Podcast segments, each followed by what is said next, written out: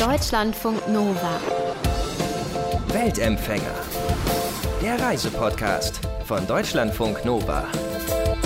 Eine Sache, die in meinem Rucksack zumindest nie fehlen darf, wenn ich den so mitnehme im Alltag, eine kleine Teeauswahl. Ich habe hier so eine kleine Tüte mit, äh, da ist drin Schwarztee, eine Packung grüner Tee, noch ein kleiner Rest Ingwer Zitronengras und ein Salbeitee natürlich, falls man Halsschmerzen bekommt. Wenn ich jetzt mal da drauf gucken würde, wo die alle herkommen, dann wäre ich wahrscheinlich einmal in Gedanken rund um den Globus gereist. Und so ist es auch bei den zwei Jungs, um die es jetzt hier geht im Early Bird. Für den Tee reisen sie wirklich um die halbe Welt. Stefan Sohn und Jürgen Pitschel, die haben in Hamburg einen Teeladen im coolen Gängeviertel. Ähm, und auf der Suche nach der besten Ernte und nach äh, passenden Produzenten sind sie wirklich schon ganz schön weit rumgekommen. Seit mehreren Jahren reisen sie immer wieder direkt zu den Plantagen, weil sie nur Tee kaufen wollen, der fair gehandelt und auch bio ist und den dann natürlich auch verkaufen wollen.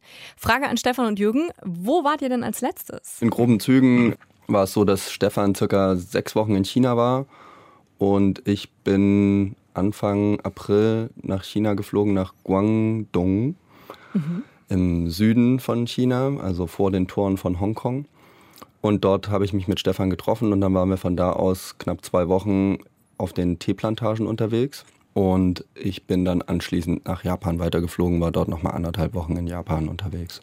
Also wir waren zu früh da. Das hat man oft, wenn man in ein Zielgebiet fährt, fliegt und man weiß nicht so richtig, wie da so die Ernte ist. Und wenn es mal ein paar Tage zu kalt war, äh, schlechtes Wetter, dann gibt es keine Ernte und wir müssen umdisponieren. Und mhm. wir hatten zwischendurch einen Bruch mindestens. Und das ist euch da passiert? Also ihr wart quasi zu früh da, mhm. das Wetter war zu ja. kalt und ihr musstet noch mal ein bisschen woanders hinreisen, wo es vielleicht wärmer war? Ja, genau. Ja, die ganze Reise war eigentlich so. Es ging in Japan dann ja genauso weiter. Da bei dir war es genauso, hätte ja. Hätte ich eigentlich mhm. auch so Ende April, Anfang Mai hieß es, geht das da richtig los oder da kommt man so mitten in die Ernte rein und dann bin ich da angekommen. Das war so, nee, das war zu kalt bis jetzt. Ernte geht erst in einer Woche los und das war so kurz vor meinem Rückflug schon. Also es war ein bisschen tricky. Mhm. Okay, ja. also, also ich erinnere mich, dass Jürgen, der hat drei Tage vor seiner Abreise hat er mir noch geschrieben, ich fliege jetzt nach, wohin wolltest du fliegen? Nach Kagoshima. Nach Kagoshima, genau, ganz im Süden, da wo schon fast ein bisschen tropisch, subtropisch wird. Und ich muss da jetzt hin, haben wir noch genug Kohle. und ich war dann, ja, mach, das Budget ist da und Haus raus ungefähr. Und Hauptsache nicht mit leeren Händen zurückkommen. Und welche Länder habt ihr schon so durch, sag ich mal? Hm. Also grundsätzlich ist erstmal so, egal wo auf der Welt Tee wächst, wir haben Bock hinzufahren oder hinzufliegen. Bei mir waren es letztes Jahr China, dieses Jahr auch wieder China und Japan. Und als nächstes ist noch nicht so ganz klar, Südamerika steht Südamerika. im Raum.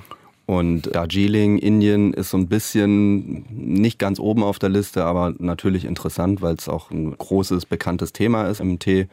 Und Nepal. Ähm, und wo wir schon überall sonst, außer in diesen klassischen bekannten Ländern waren, das am besten erzählt Stefan. So. Das mhm. sind Stefans Reisen gewesen, hauptsächlich. Mm, also Afrika haben wir Tansania, Malawi. Mhm.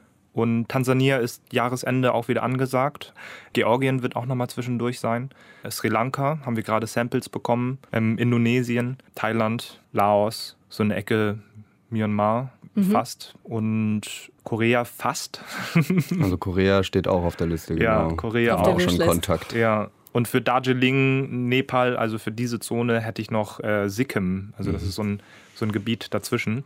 Also was mich persönlich Wo ist Sikkim? Was ist das? Sikkim ist so eine ist ein Kreis, ist Landteil zwischen Darjeeling und Nepal. Mhm. Und da kommen angeblich die besten Tees her. Mhm. Aus Darjeeling wird viel mehr Tee verkauft, als geerntet wird. Die Welt fragt sich immer, wo kommt dieser Tee her? Und das hat man in allen Teegebieten so. Also in Pur oder sei es Taiwan, Oolong, namhafte Tees, die haben immer irgendwo Zulieferer in dritter oder vierter Reihe. Und unsere Aufgabe oder meine Aufgabe ist es dann, das auch herauszufinden, wo diese Tees wirklich herkommen. Und von Darjeeling hört man viel aus Nepal und Sikkim. Wie macht ihr das denn ganz konkret, wenn ihr eine Plantage aussucht, die ihr dann besuchen wollt? Also ihr könnt ja nicht einfach nach Malawi oder nach Sri Lanka fliegen und dann sagen, hallo, hier sind wir, können wir mal kurz gucken. Doch, das geht. Doch, das geht. ah, ja.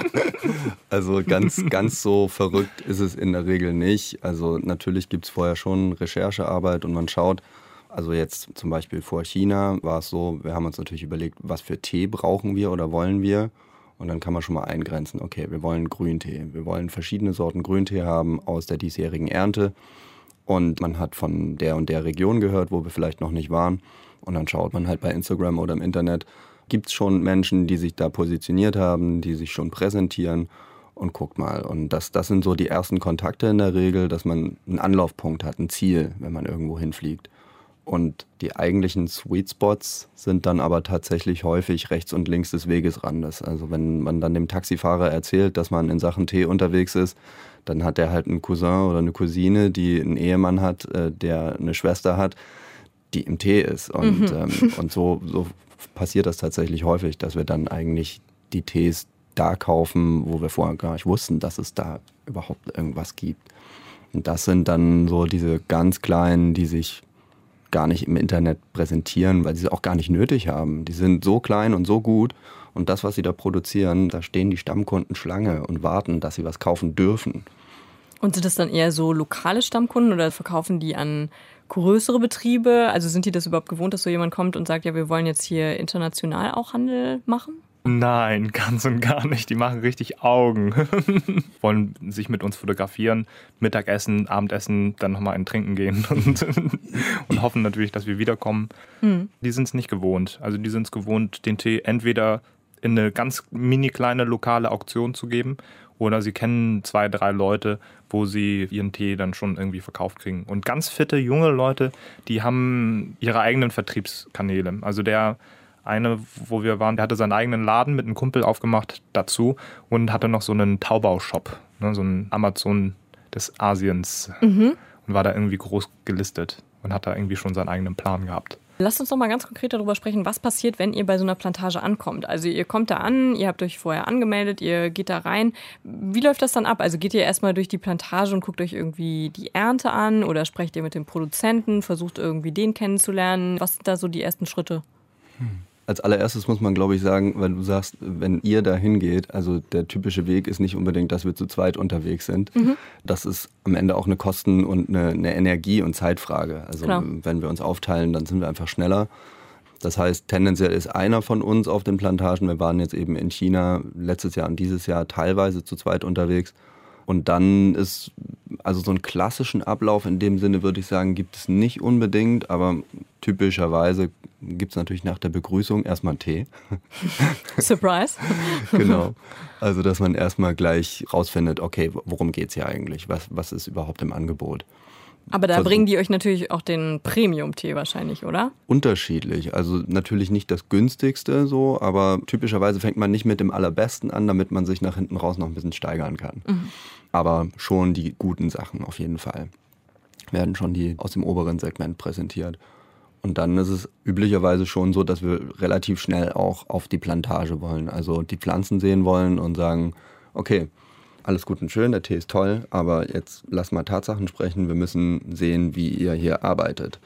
Und das läuft typischerweise über einen Gang durch die Produktion, durch die Produktionshallen, dass man auch mal mit Mitarbeitern und Pflückerinnen oder Pflückern ins Gespräch kommen kann und eben zwischen den Pflanzen auf der Plantage unterwegs sein kann. Und dort entscheidet sich dann eigentlich, ob wir kaufen oder nicht. Ja, die Kriterien sind halt relativ einfach, würde ich sagen. Du stehst zwischen diesen Teepflanzen und du siehst, wächst da Unkraut, sind da Käfer unterwegs, sind da vergammelte Blätter oder sieht alles exakt gleich aus.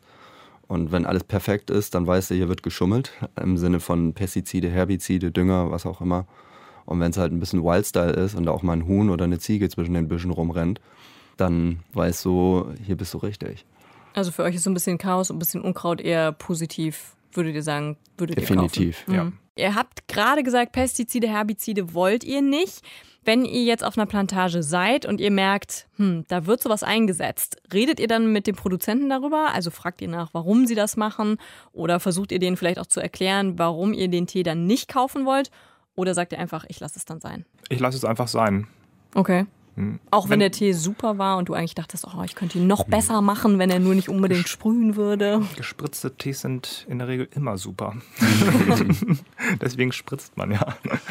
Die sehen entweder total toll aus oder haben irgendwie einen Wachstumsbeschleuniger drin oder bilden einen, einen ganz bestimmten Geschmack aus. Gab es auch schon mal.